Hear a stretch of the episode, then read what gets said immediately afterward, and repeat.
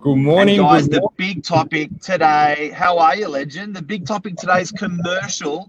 Nathan's a commercial ninja, and what we wanted to talk about today is the biggest trend that we've seen in commercial in the last probably three to six months. It's happening. Chop suey, uh, monkey magic, and uh, and Nathan's gonna have it.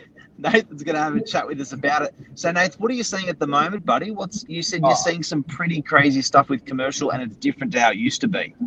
Definitely, definitely. I feel now, I think let, let's look at offices, for instance, especially bigger companies that, you know, demanded a ton of office space. You had employees there, everyone coming in all in the one go, leaving all at the same time. But now, you know, post pandemic, you've got a lot of people who essentially, you don't really need to go to the office anymore. There's the luxury of working from home. Now, whether some think of that as a luxury or not, it's completely up to them. But there's that, let's say, flexibility. But with that flexibility now, you've got a lot of buildings, you've got a lot of office spaces that are left vacant. And a lot of people, especially owners, landlords are wondering, what, what do we do with that space now? You know, if there's if there's that flexibility now, what do we do? And so it's that question of do you, do you, do you break it up? Do you turn it into something completely different? And and it leaves you with a with a world of options. Some that are willing to explore, others kind of feel like, well, it's kind of out of my hands. So what do you do? And I think one of the questions I have for you is, what have you seen on your side, apart from just me seeing, for instance, office space? What are you seeing people wanting to do with bigger spaces now? I, I think that um, it's sort of that macro, micro, that sort of sorry, my, those micro spaces are getting really popular. So I think landlords don't need to be concerned that a commercial landlord stuff's getting rented on the northern beaches. That's for sure, uh, rented well. Uh, but it's traditionally they're they're um, they're carving it up. Um, and and you know what? People are really tenants are really conservative with, or would you say with their selection these days, where they're happy to start a new business, happy to make a commitment, but they're a little bit more conservative on how much they're going to need, and because of that remote workplace sort of situation. Definitely, definitely. It's yeah, it's definitely being cautious on the commitment side of things, and it's kind of almost wondering, all right, well, if we are going to take on the commitment, how much of a commitment do- we need? How much of the space do we really want to use? And and something I feel like I've, I've definitely noticed, and and we lean more so over onto the retail side of things, is people want to jump in with these other businesses almost work side by side in the space that they have, helping the other business out. Because obviously, a lot of businesses did feel the, the, the bit of the pinch, obviously, with with everything that happened during the, the pandemic breakdown and everything. So it's like, all right, we share the space with you, we work side by side, we work together, we make our businesses strong. I- feel that landlords become happy that way because you still not, you're not losing out at all. It's just maximizing the, the space there, and and again, it, it even adds greater exposure, I think, for the business, for the property as a whole. Um, that's retail. Cross pollinate each other. Yeah, definitely, definitely. And I feel when when you can do something like that, it it obviously brings a lot more people in. It makes places look busier again because it's it was really sad to see, of course, that a lot of prime areas. And for instance manly you know the corso for instance you know you know it, it, it thrived on tourism you know and seeing it kind of decline slowly but surely. But with now people thinking a little bit more outside the box and going okay well look if we can put more than just the one business in the space that's there it can create that spark again and bring people in and and and and change it for the better i feel. So it's not it's not all it's definitely not bad at all. It's just really thinking what to do more so but i think what And there's that, you know what? go on There's that. There's that saying. It's uh, necessity is the mother of invention, and um, I, I think you know someone like the Corso is driven by necessity now, where they're they're realizing that necessity is no longer certainly for the short term being tourism, so that it's driven other applications for these shops. definitely definitely and look the the the reality of it is that food's always going to be a necessity. Like people always going to need food to eat to live you know to enjoy. Um, so I'm, I'm definitely noticing that a lot of people now they've, they've almost been harboring these ideas on like the, the next big trend to break out with when it comes to food. And so definitely taking advantage of that but the other interesting one, and I thought I'd bring up with you, and it's um, it's something I've, it, it hasn't even changed even before that three month period that we had of lockdown. Is that that people love love storage, and you know a lot of these bigger places now. The ideas that some people are springing up is, well, why can't we convert it into some form of really, you know, almost sexy, high end kind of storage? And I don't know how you feel about that, but do, do you think that there's something going on there on that side of things in terms of commercial or? Well, you know what? Um, we we call it storage.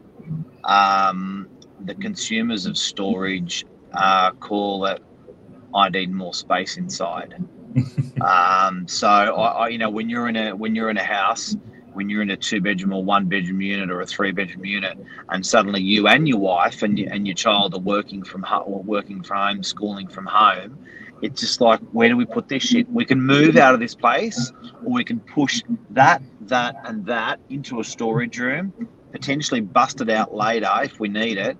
Um, and also, I think people are spending more time they've people uh, there are markets where like if you look at consumer products they've gone bananas and you have to store them somewhere. So anyone who's bought a surf decided to get into paddleboarding or a sport or a hobby through covid that needs storage as well. So i think that's that's been a big been a big push for storage definitely definitely and, it, and and that's the thing too with a lot of people that were more or less sitting at home wondering what to do with their lives. The, the big push on online sales has gone crazy. And then when you get all those stuff coming in the house and it's like, what do I do with it all now? Yeah, definitely storage, big key. I've definitely noticed, but as well, it's it's quite interesting that I'm getting a lot of businesses that don't necessarily want to go straight into a warehouse, you know, big warehouse, roller door, you know, and just pack it with with all sorts. They almost want to start off in a in a storage unit and basically break out from there slowly but surely. So it's like testing the waters. So storage units act as like that kind of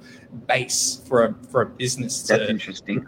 Yeah, it's really interesting, yep. and it's just that kind of like, all right, well, look if I can get a storage unit that's just big enough that I can stack some things in, I can come by, you know, every day or every second day, dump some things in there, put some things in the van, and just take off again. I want to see how the business goes. And that's just a really small commitment you've got to make because it's nothing that's essentially really locking you in for a long term period. You know, you can test the waters for six months and say, all right, where are we at after the six month period? Have I outgrown the space? Great. And then, believe it or not, the, the line of people that just ask, when's the next one available? When's the next one available? You're never really missing out as a landlord when you've got something like that in your back pocket. So storage, definitely a big one. Um, I'm just thinking. So and, and and where that's where that's changed with commercial space, which is what we're talking about, guys and girls today. The the, the chop chop change that we've seen in commercial in the last three, six, nine, 18 months. Uh, it's interesting, and I guess the way you could also um, explain what you were just saying as well is it's it's the seed the seed of a business used to be in the garage, uh, or the seed of the business uh, used to be jumping into a warehouse, but there's now sort of something in between where people can seed their business. Uh, in commercial storage is definitely one of those. Chopping up spaces is definitely one of those existing spaces. It's not trendy to have uh, whack, huge, massive um, plates anymore. People would rather that sort of 50 to 150 meter squared plates um, to you know lately on the northern beaches. That's the trend that we're seeing. Anything else? Um, look, in terms, so we, we've, we've kind of tapped on the whole retail side, smaller spaces, hybrid space of, you know, putting a, a, couple businesses together. We've looked at storage, for instance, as now being kind of the breakthrough point for a business to flourish. I'm kind of thinking, what do you foresee now the next, you know, six to 12 months? What's a, what's a projection that you kind of see beyond what we've just spoken about? I, look, I, I, think people, well, certainly the international market's going to come back. Uh, I think uh, it's coming going to come back strong. People are going to start consuming in, in Sydney, Australia, property um, off, uh, when they're coming over the borders. Expats are definitely coming back this time of year. I'm seeing that a lot.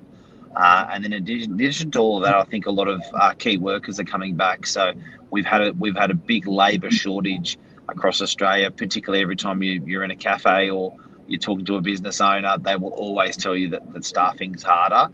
So I think that the wave of those people coming through are going to are going to push that necessity for commercial. Um, you know, we're, and I think you're right, sharing. Um, you know what? Another thing about sharing spaces that you've spoken about, or smaller spaces, it's also underpinned by technology. You can actually do a lot more in a smaller space uh, with a computer. Uh, you're not dispatching uh, from that space. Often you've got Amazon selling it for you or eBay selling it for you and managing the dispatch and postage and that sort of stuff, or freight forwarders doing it for you. So you don't need as much space.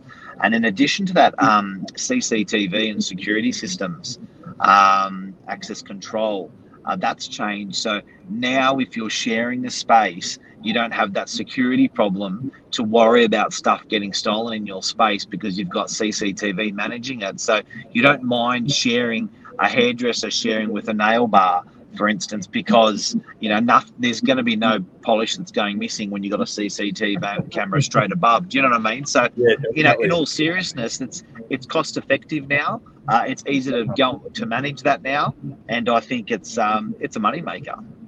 That's a big one. That's a big one. I didn't think about it like that, and that's huge. You know, that definitely saves mm. a lot of a, a, lot of money there in that respect, especially over over a course of time. Um, I I've been noticing now, obviously, with people chopping things up and, and, and breaking them down and stuff like that. You know, that, that one of the, the the key things to do if any given person in the real estate industry in, in commercial is is almost like you, you want to reach out to these bigger companies. You want to reach out to these bigger buildings and you kind of want to gauge with the owners where they're at to make them feel a little bit secure that, okay, yes, so you, you, your property's more or less probably been sitting there vacant for this point in time, but we can do something. Well, we can guide you, we can help you you know, turn it into something. Yeah, I love know? that. And, I love and, that. And, and, giving that sense of like, hey, we care. We're not going to just leave it there. And you're not going to try and just leave it there. We're going to give you a push. We're going to give you an idea and see if you can make something happen with it. Well, look at your client in Pyrmont. Oh, that's a, that is you know, that's like an incredible.